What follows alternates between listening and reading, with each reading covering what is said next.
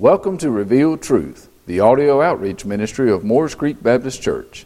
I am Pastor Roger Barnes, and I invite you now to join me as we open the Bible, God's Revealed Truth. If you were with us last uh, Sunday, you know that we started off here in, in Ephesians and we talked about just very little of the start of it, but it led us to other places in the Word. We're going to pick up where we were there last week as we left. We talked about uh, the therefore being what led in, what he's taught in the first three chapters of the book of Ephesians. We talked about him being a prisoner of the Lord. He knew that all that he did, he was in bondage to that salvation because of what Christ had done for him. And then he turned to this word and said, beseech. In other words, I beg you, I want you to pay close attention. I want you to do this because this is the worthy manner to live. And he says, I beseech you to walk to walk. He did not tell us as Christians we are to beseech to come and sit or we're beseeched to be happy on our laurels of the fact that we've found Jesus. We aren't to be, to be sedentary in our salvation. Our salvation should be a walk, should be a journey. This is talked about many, many times within the Word, and we always see this journey. I picture Jesus as he walked and he talked. He was always journeying from one place to another in order that the gospel may be spread throughout the world. And when you were saved, you were saved to have a worthy walk. And he talked about this walk to us here in this section of Scripture. But we pinpointed a place that, that um, I found very interesting um, last week as we got started, and that's in the book of Psalms. So if you remember the book of Psalms there back in the middle of your Bible, if you'll flip back with me to Psalm chapter 1, let's pick up where we left off last week because we sort of left in a very dismal place last week. If you looked at this walk that we're told about by the psalmist here, this this walk of faith, so to speak, and it's in the whole chapter of, of Psalm 1, as a matter of fact. And we looked at last week where it said in verse number 1, Blessed is the man. And who of us does not want to be blessed by God? If you don't want to be blessed by God this morning, raise your hand. We need something to pray about. We'll be glad to call you down front and lay hands on you and pray for you. For all of us want to be blessed by God. None of us want to be cursed by God, which is the backside of that coin. So we all want to be blessed. And it said, Blessed is the man. And it goes on to say three things about our walk there. It says, who walks not in the counsel of God? So we, are the ungodly. So we said that to to walk in the counsel of the ungodly means that you are not blessed. You are not walking like God. So he says, be careful where you take your counsel, where you look at this world. Be careful the glasses that you put on. Make sure it's not the worldview glasses that you're looking at the world through, but make sure it's the, the glasses of the, the gospel, of the word. And he says, so he who walks not in the counsel of the ungodly, or he who walks not in the counsel of the godly is the blessed man. So, so he gives us that point. Then he progresses to what will happen in the next step if you choose to walk with those ungodly. He says, Blessed is the man who does not stand in the path of sinners. See, because there's a natural progression. When you start taking your advice from the world, you suddenly find yourself standing with the world. And as you stand with the world, more of the world gets into you than you do the world. Found it interesting. I was listening to a preacher on the way in this morning uh, as I was riding, and he was talking about the tendency of Christians to, to justify their hanging out with the world. It says they, they go to the Bible and they say, well, it tells us we're to be, uh, you know, in this world, but not of the world. So we must be around those that are, that are ungodly, that are not Christians. We even, he even talked about those that justify their marriages. And I know you know what I'm talking about. Those that are saved, and they're either dating or they marry a person who's unsaved. And what's the famous last words they always tell you when you say, you know what, you probably should look at this situation because you, you don't want to be marrying a person or you don't want to be dating a person that's unsaved. And they always say, Yeah, but I'll change them. Famous last words of a fool.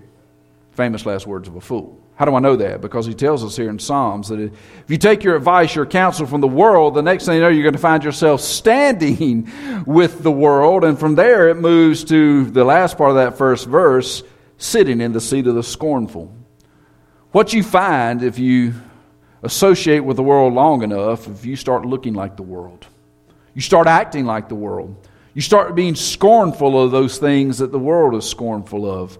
It's amazing to see the number of religious organizations and, and those so called Christian um, men and women that stand up and denounce things that are so perfectly clear in the Word of God. It's amazing to me to see those that stand up and say, how can you say that God's a God of love when you're not accepting of all? There's a problem with that message. It's this man called Jesus. See, because if God was truly accepting of all, then why did Jesus die? Can you explain that to me?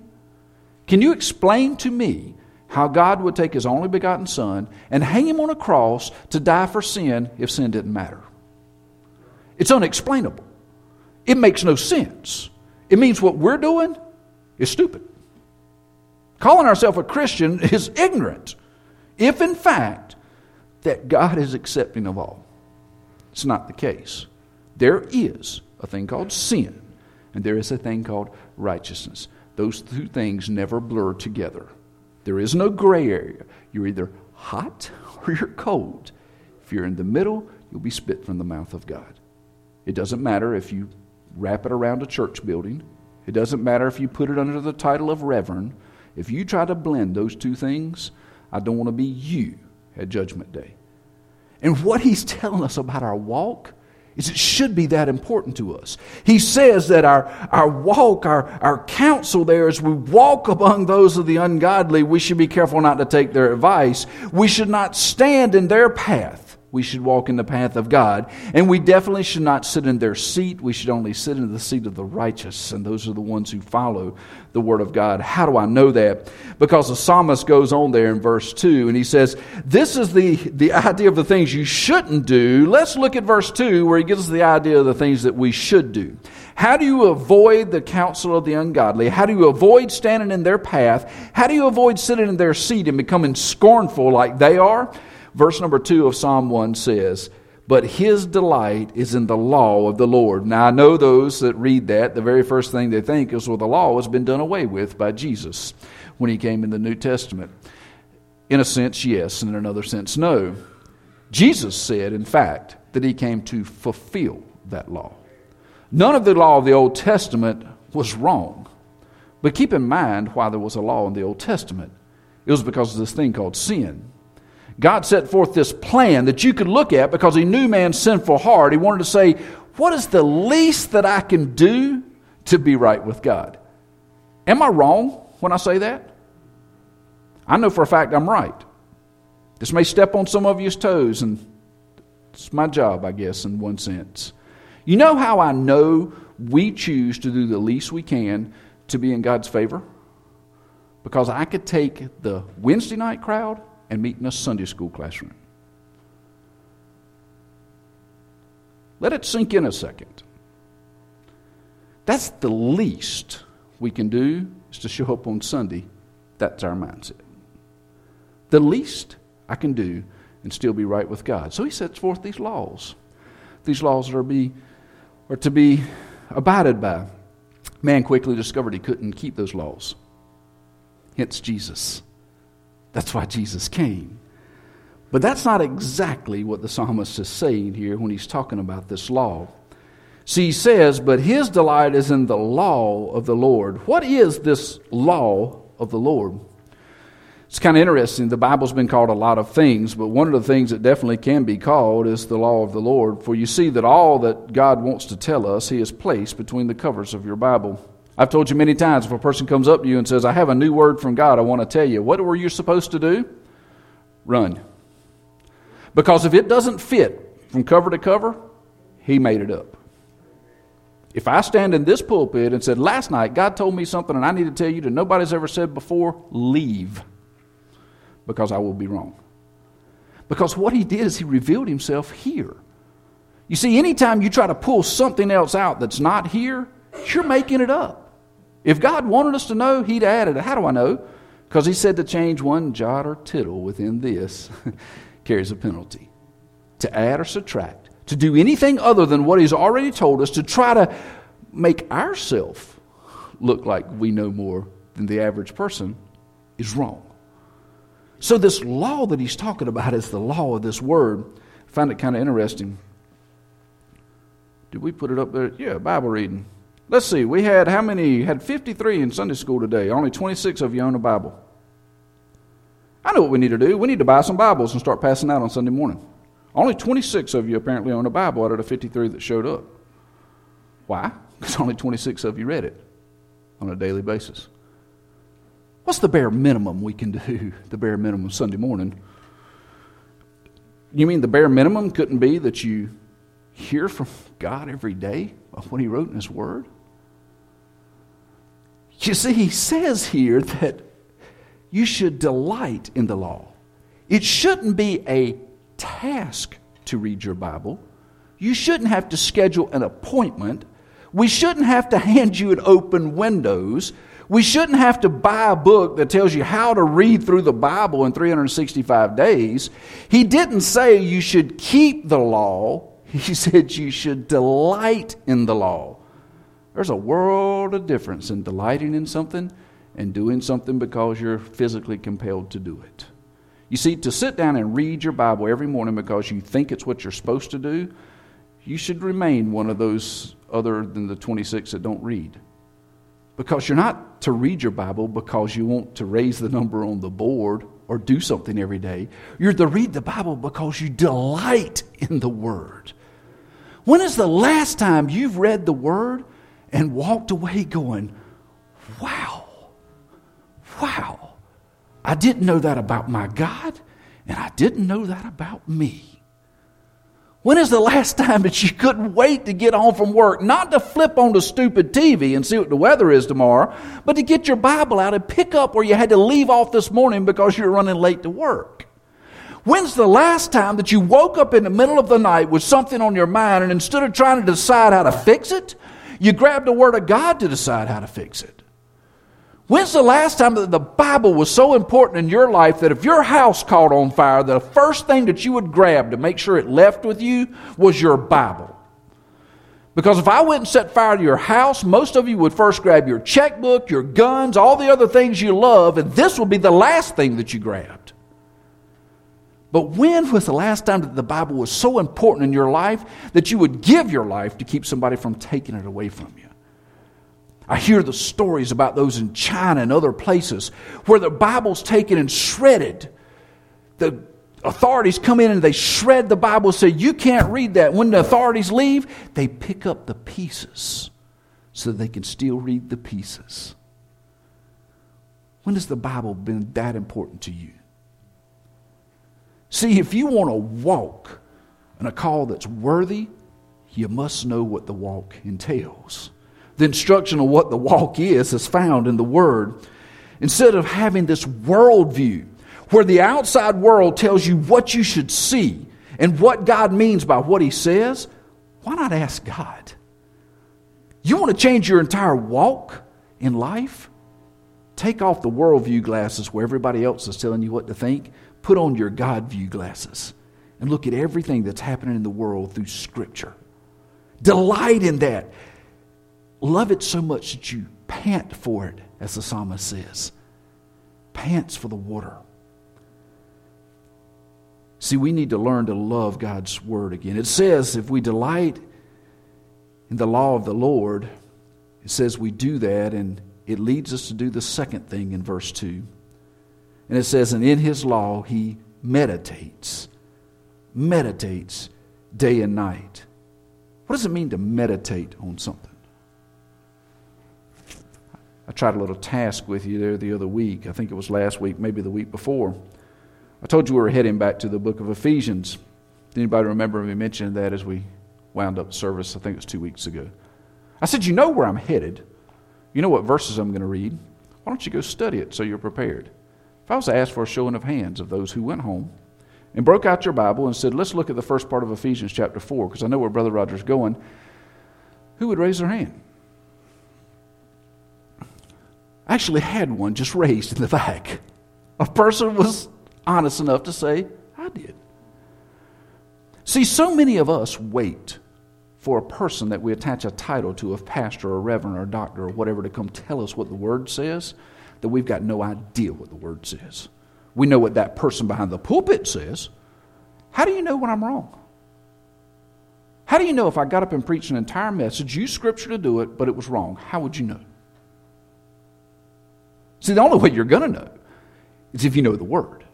And this word that's used here for meditate, I find this very interesting. When we think about meditate, we think about sitting down with our legs crossed in some funny way, holding our hands up or something, don't we? Or sitting, or sitting there with candles burning in the room. And, but what does it really mean to meditate?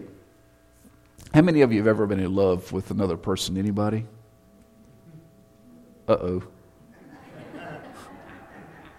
My wife didn't even raise her hand. Okay, turn to 1 Corinthians chapter 13. no. But in all honesty, have you ever been in love with another person, another human being? Have you ever been so in love with that person that that's all you thought about? Have you? I would go around the room and ask now that you've been married 20 or 30 years. I'll be married 28 years in March. Do I still think about her every day? Yes, sometimes not in the same manner I did when I was madly over head over heels in love and would have shot myself through the foot to see her again. Sometimes it's it's not as nice. Sometimes it's a whole lot better, but there's still this thing that I think about her. On the way home, I think about what are we going to do tonight or we talked about last night. We were going to go out to eat, and we both chickened out because it was 30 degrees and the wind was blowing, and it felt like 15. So, we, but, but we're constantly, I know on my part, and I think on her part, and her thoughts are probably not as good as my thoughts because I know what she's got to work with with me. But she's constantly on my mind. My children are constantly on my mind. You ever woke up in the middle of the night when you've been out of town and been separated from that husband or wife or that one that you love, and you just woke up thinking about them? Have you ever just wondered? They've been off on a business trip or you've been off on a business trip and you hear about bad weather passing at the house. And I've done this before when I've been in Tennessee and, and I hear about you guys having bad weather here. And I just can't get off my mind that my wife's back there where there's that bad weather and I'm thinking about this all the time. You know, you know what I'm doing when I do that? I'm meditating about her. That's what it means to meditate. It means to ponder, it means to think about.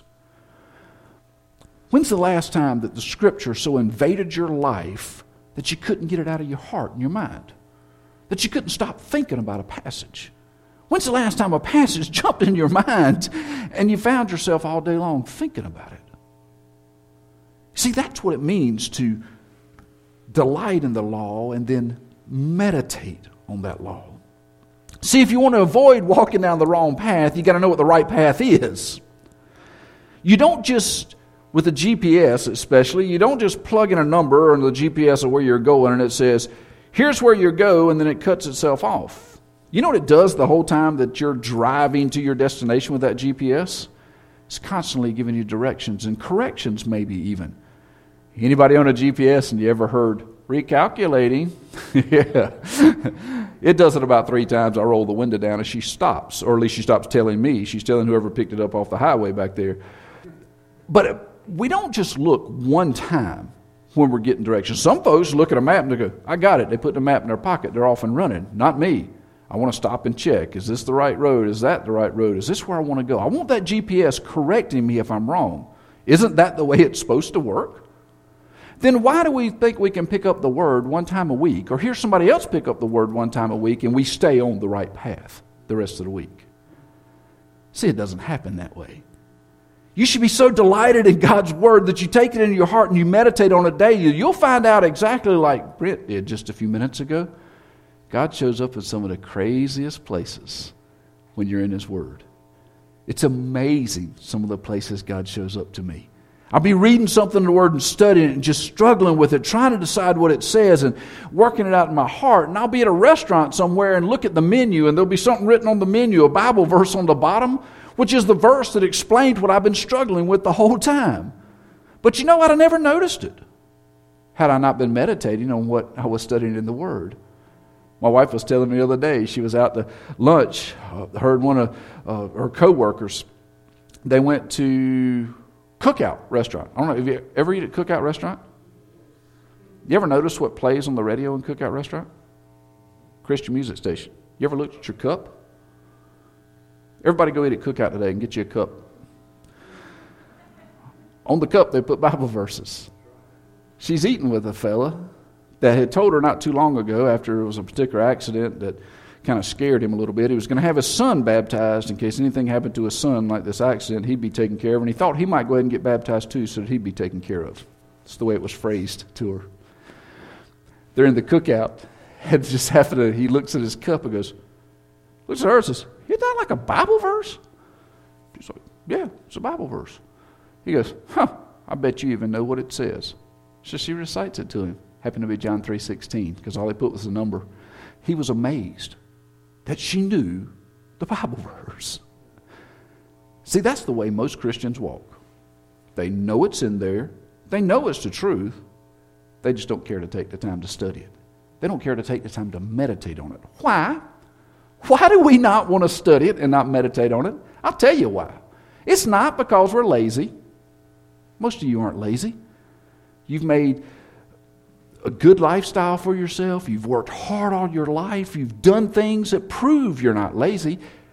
So it's not laziness. It's not the lack of ability to be able to read it. Because right now, if you don't understand a translation, there's 3,000 other ones that'll fix that for you. If you don't understand those 3,000s, there are probably thousands upon thousands of books explaining those things. There's Bible studies you go to. There's preachers that you can listen to on the radio. There's all kinds of answers. So that's not an excuse. Being lazy, not being able to, is not an excuse. You know why we don't delight in the law and meditate on it? We're scared about what it's going to do to us. The bottom line is we like us like we are. We don't want to change. You know what that's called? Sin. To desire to stay where you're at and not go where God wants you to go is sin. You want to know what's wrong with our church today? And we'll put it at this church. You want to know what's wrong with this church? Sin. It's no different than any other church. The Bible tells us we all sin and come short of the glory of God. Boom, exclamation point. Stamp of approval, whatever. There it is. There's the word. So you've all sinned and come short of the glory of God. The difference in a church that honors and glorifies God and a person that honors and glorifies God is what they do about that. It's not the one time acceptance of Jesus Christ as your Lord and Savior. It's the continual confession of your sin and repentance to never go back there that shows you delight in the law and you meditate on it daily. Because I will guarantee you this if everything you do comes through the filter of the gospel, comes through the filter of God's word, there'll be a lot of things you do now you won't do anymore. Because you'll see through the lens, through those glasses of the word, that it's wrong. And whenever you meditate upon the fact that you've done it, it'll cause you to come to this altar and fall on your knees weeping because of what you've done to your God. Why don't we delight in the law? Why don't we meditate on it? Because, quite frankly, we don't want to change. What we choose to do is we choose to take the word of the world about how we should live.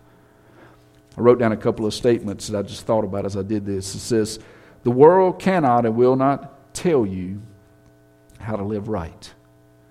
The unsaved friends cannot and will not tell you. The government cannot, will not tell you. The past experiences of what happened in your life cannot and will not tell you. The way you want it done cannot and will not tell you the right way. There's only one way you can know how to walk worthy, as Paul's telling us in Ephesians, and that's to delight in his law and meditate on his word day and night. The only way that we know where and how to walk is through God's word, spending time in his Bible spending time talking with God, spending time praying to God. He goes from there to tell us what that result is, and we'll go there next week. We'll go there next week. But I ask you this this morning Do you delight in your Bible?